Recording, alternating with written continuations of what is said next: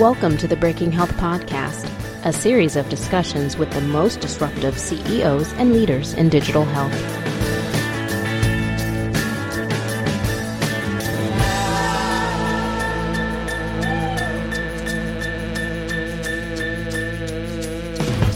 Hey everyone, this is Tom Salemi. Welcome back to your Breaking Health Podcast.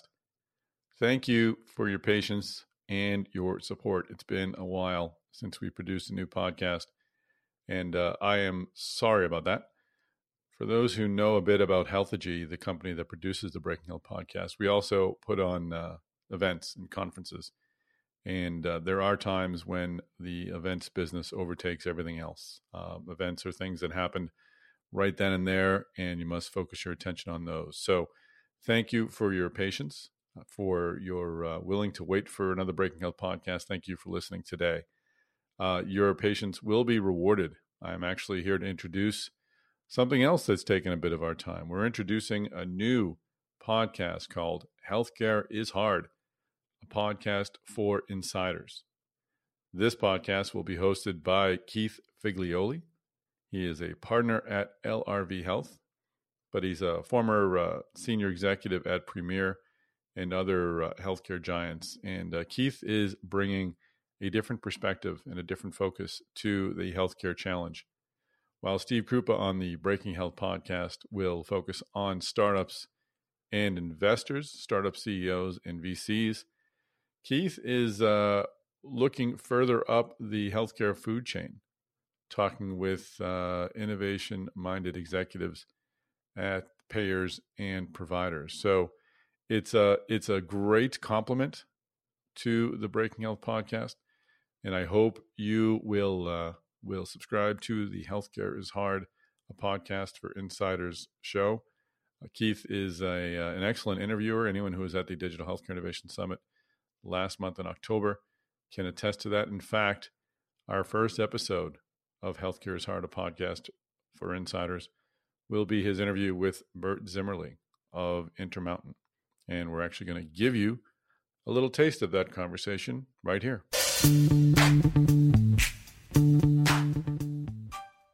The, the only reason it's affordable to most of us is somebody else is paying. Either the government, your employer. But, you know, if you're, you're paying your own way, it, it's already unaffordable. So why do we have to innovate? It's because of that reason. It's, it's unaffordable. And I got asked the question by one of my colleagues uh, from the East Coast said, how do you, how do you create a burning platform in your organization, you know, if you're doing well financially? And my answer is, well, have, have you looked at how accessible healthcare is in your market? Have you looked if you want to get an appointment with a specialist or with a primary care doctor for that matter? Uh, how long does it take? How long do you wait? I mean, that, you know, if, to me, if, if you're looking at what the issues are in healthcare, uh, access, uh, convenience, uh, that ought to be a burning platform, not whether you're just doing well financially. Yeah, and so tied into that, and I, some people probably know this, some people probably don't, but you guys have had an incredible track record of starting companies and really building those up. So whether it's Empiric, Lucio, obviously the beginnings of Health Catalyst came out of Intermountain, um, you know, Civica RX, which is the newest. I, I'm just curious, sort of, how you get the room, and again, what is perceived but not real in a culture that sort of doesn't have that approach. What's different in Intermountain to be able to allow you to do that? All right. Well, I hope you enjoyed that little uh, little snippet from Healthcare is Hard, a podcast for insiders. If you want to hear the entire conversation, just go to iTunes or whatever podcast platform you use and search for Healthcare is Hard, a podcast for insiders. That uh, is a, a, a podcast we'll be bringing to you roughly once a month. And it, again, will be a nice complement to the Breaking Health podcast. We'll likely uh, ratchet back the, uh, the number of Breaking Health podcasts to uh, two or three times a month. So uh, you will not go long without um, fresh insights and interviews from uh, healthcare entrepreneurs and healthcare innovators, be they at smaller companies or larger companies. We've got the whole gamut covered here at Healthegy. And I know you'll enjoy this family of podcasts. In addition to these podcasts, we have others in the medtech and ophthalmology space and uh, aesthetics as well. Our, uh, our stable continues to grow. But let's get into this week's episode of the Breaking Health podcast. Steve Krupa is uh, hard at work conducting interviews, and we'll bring you those uh, in our next episode, which will come in two weeks. This time around, though, I wanted to share uh, a conversation, or actually a, a, a, talk given by Andy Slavitt of Town Hall Ventures, and he uh, spoke at DHIS last October. excuse me, in October, and uh, it was a great talk. Uh, I mean, you could listen to Andy Slavitt talk for uh, for hours about healthcare. He uh, brings very real insights and very important insights. So I didn't want to let the opportunity pass. If you weren't able to join us at the Digital Healthcare Innovation Summit, then uh, I certainly wanted you to hear these important words. So this week's episode will center around Andy Slavitt's talk given at DHIS, and then the next episode of the Breaking Health podcast we'll get back into our great interviews. So let's hear from Andy Slavitt of Town Hall Ventures when he's from his speech or his talk at DHIS in October.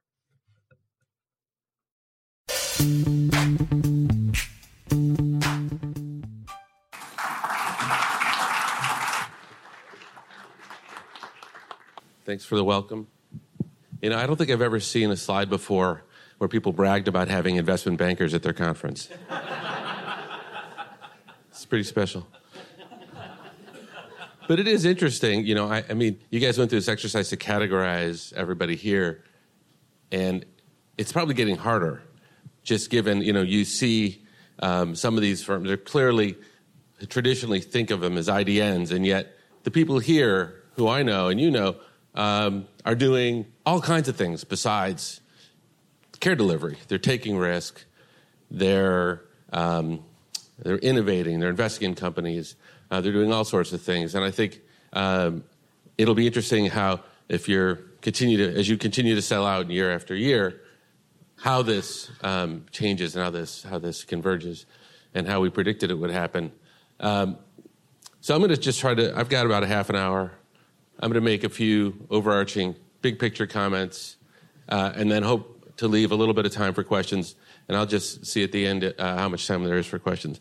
Uh, you know, this is a, an industry, healthcare, and I'm going to call it an industry instead of a system, um, that is very good at figuring out how to follow the money.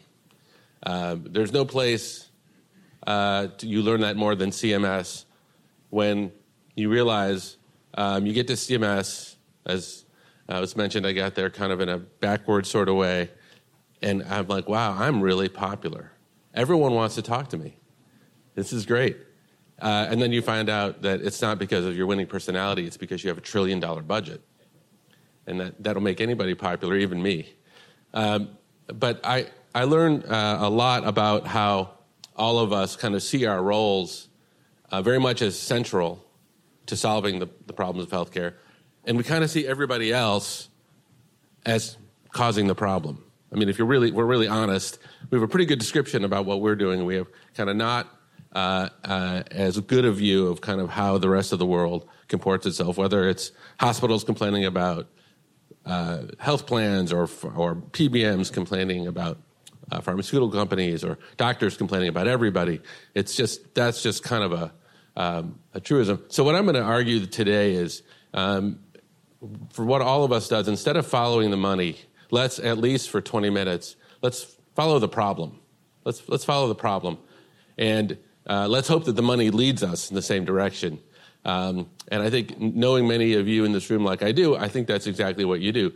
So, how do we define the problem? And I think I'm going to define the problem in the following way I'm going to ask the question what is it that's most different about our healthcare system in the US as compared to other developed countries. We've all seen the chart, we've all seen the data, which, Uh, which is sort of the baseline of this, which is that on a per person basis, we spend twice as much as every other country. And, on a, and you say, okay, well, it's, we're a wealthy country. Maybe we can afford it. Maybe we can afford to spend tw- twice as much on ourselves. But then you look at what we're getting for it, and you look at the 10 factors that Commonwealth Foundation puts out from early mortality, the childhood mortality, to, to waiting times, to satisfaction, to um, uh, ability to uh, care for yourself, et cetera. And we're dead last. We're dead last. We have about, in fact, if you were to see the kind of way that they analyze it, we're about half, we get about half the results for twice the money. Now, if any of us performed that way, we wouldn't, we wouldn't last in our jobs for too long. Yet we're all part of the system that delivers that product. And I even make it more acute, we're all hired by the taxpayers to deliver against that system. I'll be very clear. More than half your salary in some form ends up coming from the taxpayers. So understand, much like the defense industry of the 1970s and 1980s, you are, you are the emergent government contractors. Okay, so what are the problems that we need to solve for the taxpayers? What are the five? What are I'm going to go through five differences, uh, which are going to frame what I think is different about us and other countries, uh, and I'll do them roughly in in the order of importance, but I think they're they're all critical and they're not easy. Uh, the first one, and Sam kind of alluded to this a little bit, is actually the simplest, the simplest reason, simplest explanation. It's our unit costs. Our unit costs are much higher and we choose to allow our unit costs to be much higher because of the way we choose to, to govern and allow the parts of healthcare to operate. But on a very real basis, if you are living on a fixed income and you are buying insulin, you're paying about 10 times as much as you would pay as the government would pay for, for you to have it if you lived in England. And the price of insulin has gone up in double digits roughly every year since 1998. And the formulation of insulin, someone could argue with this on some technicality perhaps, hasn't really changed. So this isn't, this isn't innovation. This isn't rewarding innovation. This is rewarding price takers. This is rewarding people who have monopolies or duopolies and pricing power. And get past the is it the pharma company's fault or the PBM's fault or the pharmacist's fault or something. This is the price paid by consumers. So, and I, I don't think we should just pick on uh, the cost of a drug. Anybody ever seen a $2,000 ambulance bill for like five minutes in the ambulance? Anybody ever had to take their kid to the ER and seen like a $3,000 emergency room bill for, for something very brief? Not surprising that people really want to avoid care um, to get these high deductibles. They pay for it themselves. So we have a unit cost challenge. Now, a lot of you might say, you know, I don't know what I can do about that. Maybe you can't. But I think the way you have to think about this problem is the function of healthcare costs. It's yes, it's utilization, and yes, it's unit cost, but it's also our it's also our mix. Where are we seeing people? And so our unit costs are a function often of our mix. And that gets to my second difference. The second difference is that if you look at most of the other countries in the developed world, and if you take the best performing ones, they invest about, they spend about two thirds of their healthcare dollars on primary care and mental health, which means that they only have to spend a third on specialty care, surgeries, hospitals, post acute care, all that other stuff. I saw some people looking scared actually. Um, they're wondering now they know why they're not doing business in those countries. But when you think about that, compared to the US, where we spend roughly the inverse. Roughly, we spend two thirds on specialty care, sick care, the care that happens when people don't get preventive and primary care. Now, we spend probably, if we were really honest with ourselves, we spend even less on mental health. We probably do a little bit of better job t- today on primary care. So, you know, if you were, if you were to ask yourself, am, am I part of that solution? And I know that many of you, many companies that are emerging, uh, some of which uh, were mentioned this morning, are going to be featured here today, are actually doing exactly that. They're focusing on, well, how do we how do we start to do that? But that's a big ship to turn. That's a big ship to turn, and one could argue that uh, unless we dramatically increase our investment in those things, um, we are going to have situations where people end up um, coming to us um, after it's too late. Um, and so that's why we are so reliant on pharmacological solutions and things that to, can only get done in big buildings and intensive care units and so forth. Third, the third difference is, is somewhat related. It also has to do with something uh, we don't invest in as well, and that's uh, social services, anti poverty programs, housing, um, education infrastructure. So now I'm sure all of you are sitting here going, well, there's nothing I can do about that. That's a big, that's a big problem. And that's true. If you're in healthcare, you are the recipient of years and years of often underinvestment in these kinds of things. In the rest of the OECD countries, they spend about twice as much on the programs that keep people in their communities and well and healthy and filled and satisfied and um, out of poverty than we do in the US. They spend twice as much on that per person, and then they spend half as much on healthcare. And of course, healthcare is a much, much, much bigger number. So this fad around social determinants of health uh, that's emerging, um, you know, it, it, I think it's going to go one of two directions. It could end up just like every other, you know, three-letter acronym that we invent in healthcare. It'll be a high-flying trend for a few years, and we'll simplify it, marginalize it, or, or we will will get at some underlying truth, which is that fundamentally, 60% of what happens to us that impacts our health has nothing to do with our DNA. It has nothing to do with an accident. It has to do with the fact that you know, we're not getting out of the house, we're not making our appointments, we're not doing a number of the things that it is that, that we need to do. So that's, that's the third thing. The fourth difference between us and most of the rest of the world uh, is that we have chosen not to include everybody in our system. And I don't just mean people, the 30 million people that are uninsured.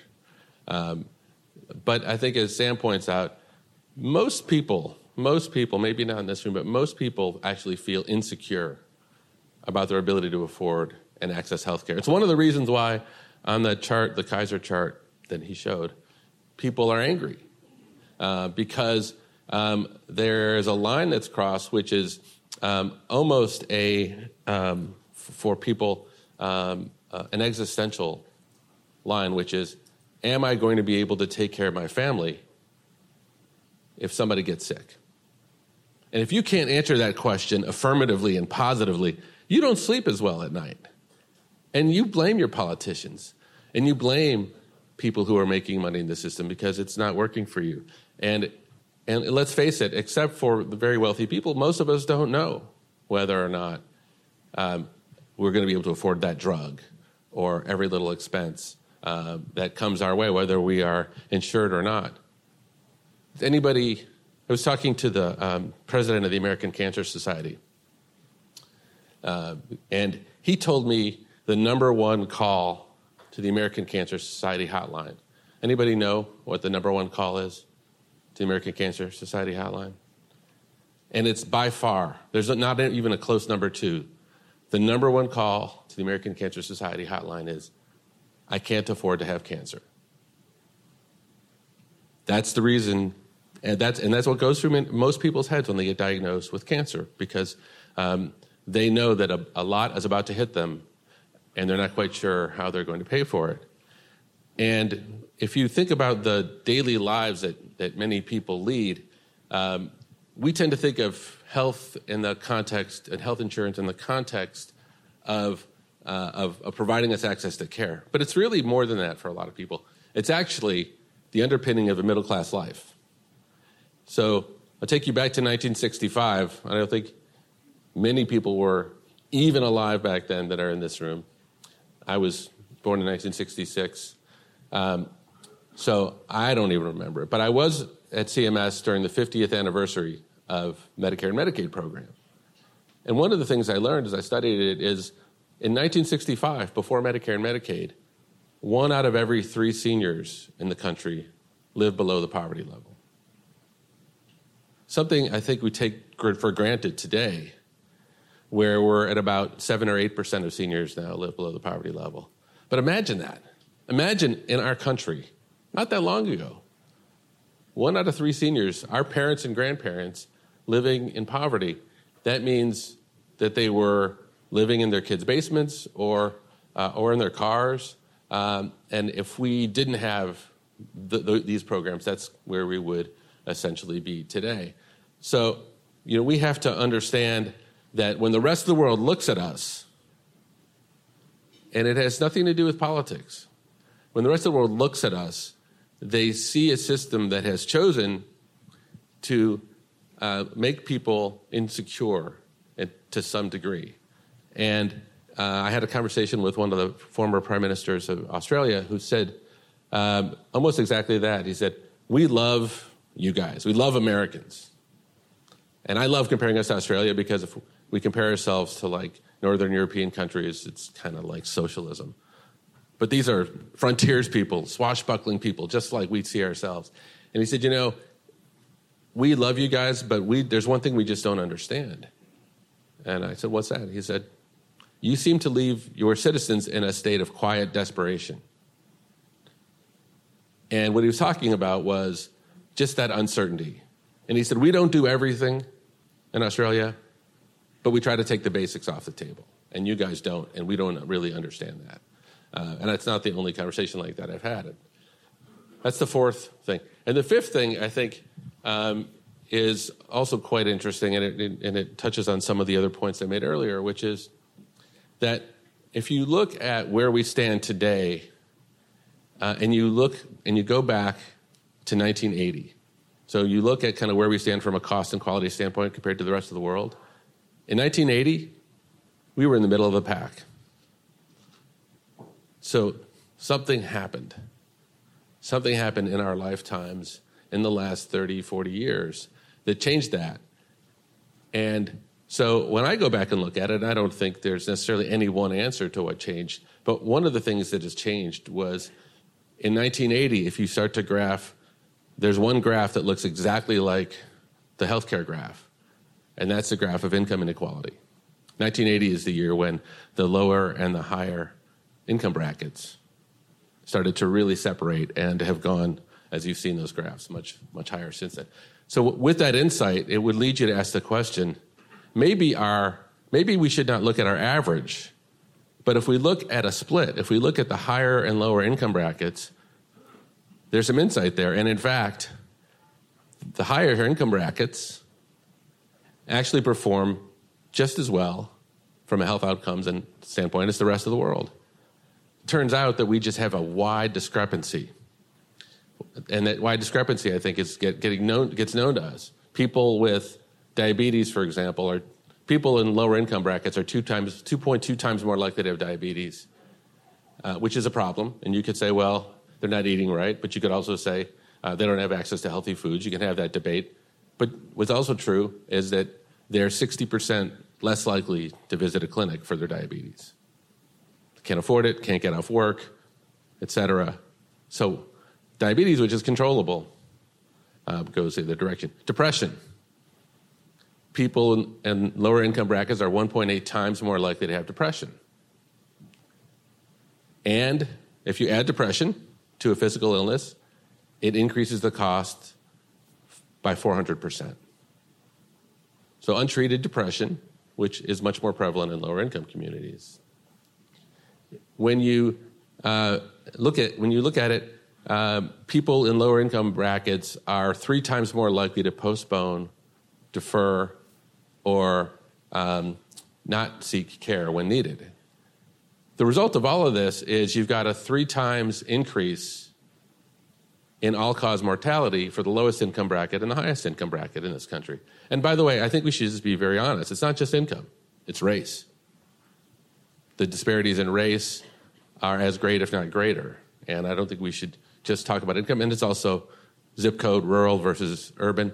It's just a wide, wide disparity. In fact, if you want to prove this to yourself, go look at one of those um, one of those zip code maps that show health outcomes by zip code. Find a wealthy zip code next to a, a poorer zip code. So take Princeton, New Jersey, and Trenton, New Jersey, roughly eight, ten miles apart. 12 year difference in life expectancy. 10 miles apart. So, as you think about that and you think about where we are focusing our investment, our capital, our solutions, if we're chasing the problem and not chasing the dollar, we will recognize that um, you know getting high caliber, well off people who look a lot like most of us in this room to be even healthier, that's not the crisis in this country. We are not going to be the people that bankrupt the Medicare program. We're not going to be the people that are suffering the lowest health outcomes and cost consequences. Um, it's actually going to be focusing on those populations 130 million people who are driving significantly higher costs with very routine healthcare issues, but all kinds of complications that we need to do a better job serving. And those costs are not the problems of lower income people, they're all of our problems. They are the reason why everybody's healthcare is more expensive as well, because we ignore those factors. So, again, five, five things that I think are, are most different from us, and there are plenty of other problems to solve. But if we want to make our healthcare system perform as well as it can, as well as it should, as well as other countries, we, under, we all understand that if we're not dealing with unit cost, if we're not getting people preventive and primary care and mental health care, early childhood care, if we're not focusing on some of the social elements uh, that we need to keep people healthy, seen in their communities, seen in smaller buildings instead of bigger buildings, seen in their homes instead of small buildings. Uh, if we're not focusing on how we make sure more people are included, and if we're not focusing on the uh, absolute uh, set of issues that, that affect some of us, but not all of us, we're not going to be really moving the needle on our problem. But the, here's the good news the good news is we don't have to solve it in any traditional formulaic ways. This is what, where now I will tell you what is better about our country than all those other stupid countries. we know how to innovate and solve problems. And so when someone says, well, we, we just don't have enough primary care doctors, well, when, when has that kind of problem stopped us? We know how, when primary care doesn't have to be a person, primary care can be an experience.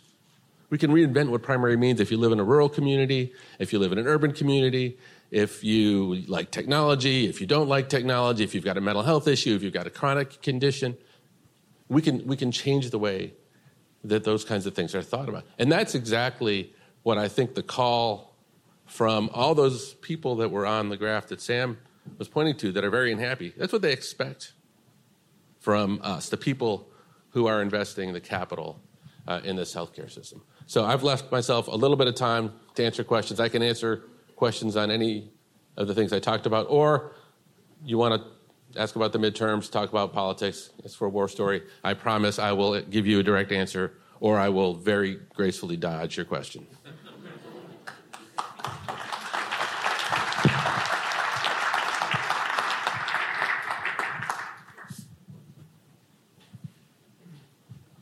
Uh, first, that was great. Thank you. Um, on something like the unit cost of insulin, why, why, do you think we don't see more new entrants, whether it's manufacturers or distribution, who try to arbitrage that that huge gap? You know, sometimes we do, but I mean, we have.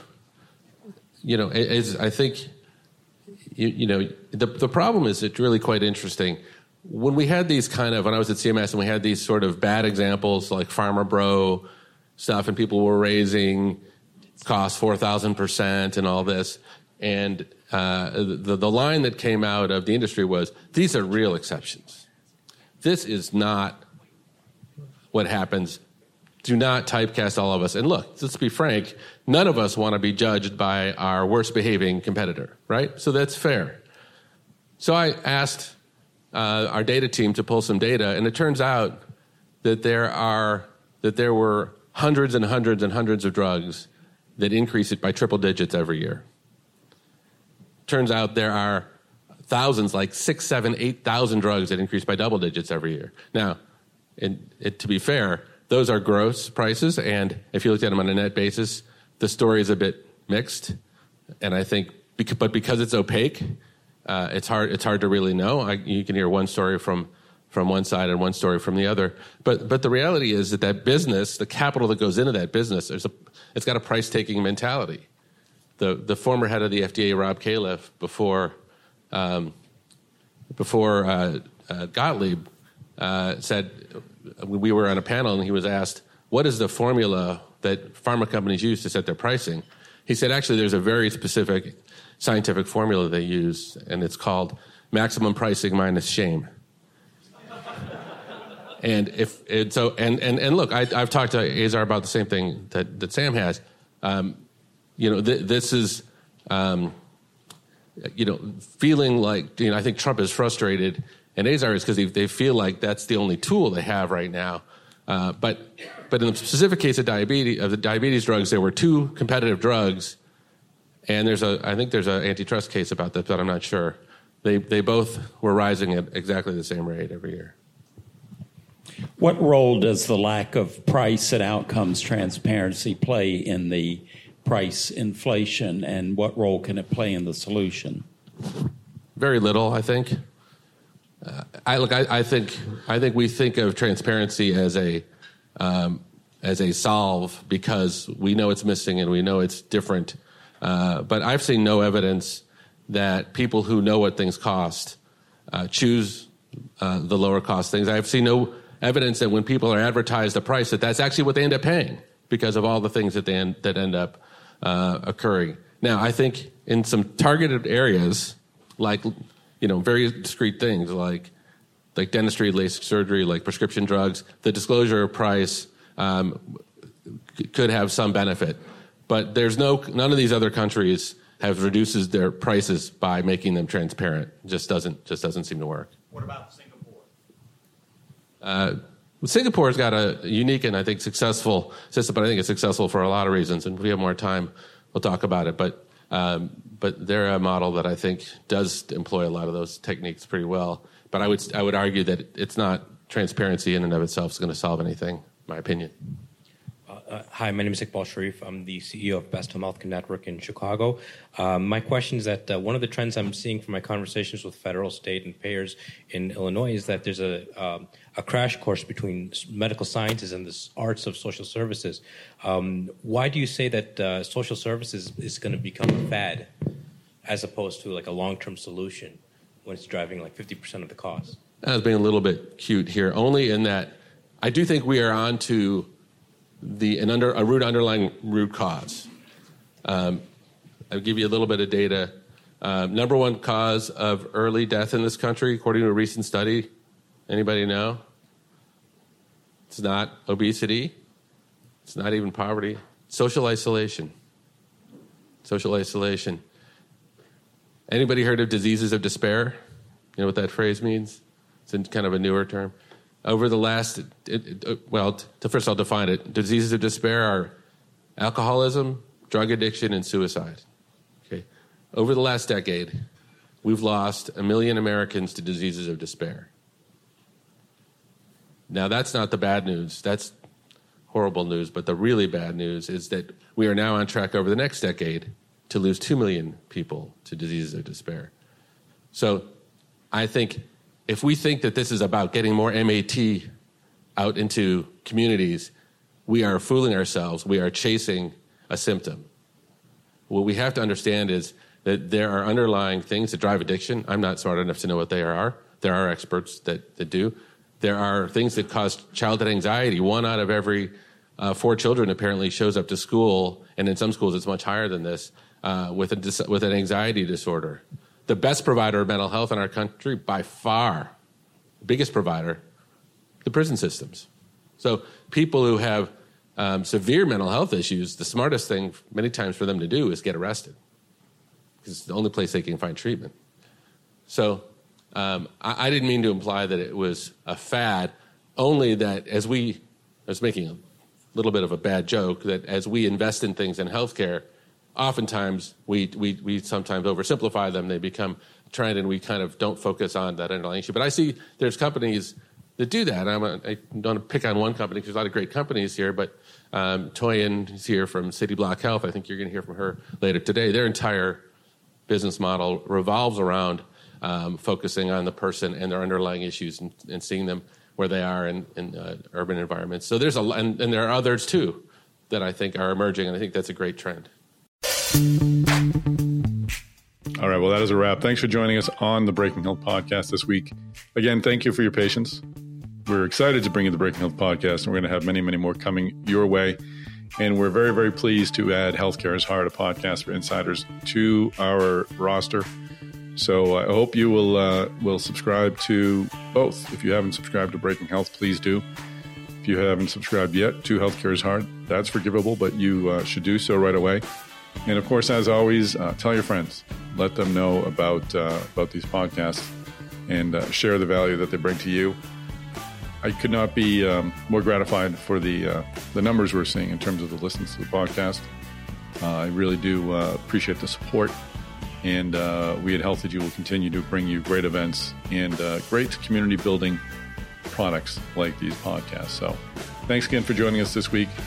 We will not be producing a podcast of any type next week on Thanksgiving week. We're going to take the week off, but we'll be back at it the week after Thanksgiving. So look for your next Breaking Health podcast then, and we'll have a Healthcare is Hard a podcast for insiders next month. So subscribe, and you will hear from uh, from another very important leader in the healthcare space. We've already got the interview subscribed, um, recorded, and I know you'll enjoy it. So thanks for listening. And uh, again, tune in, two weeks for the Breaking Health podcast, and next month for the Healthcare is Hard, a podcast for insiders.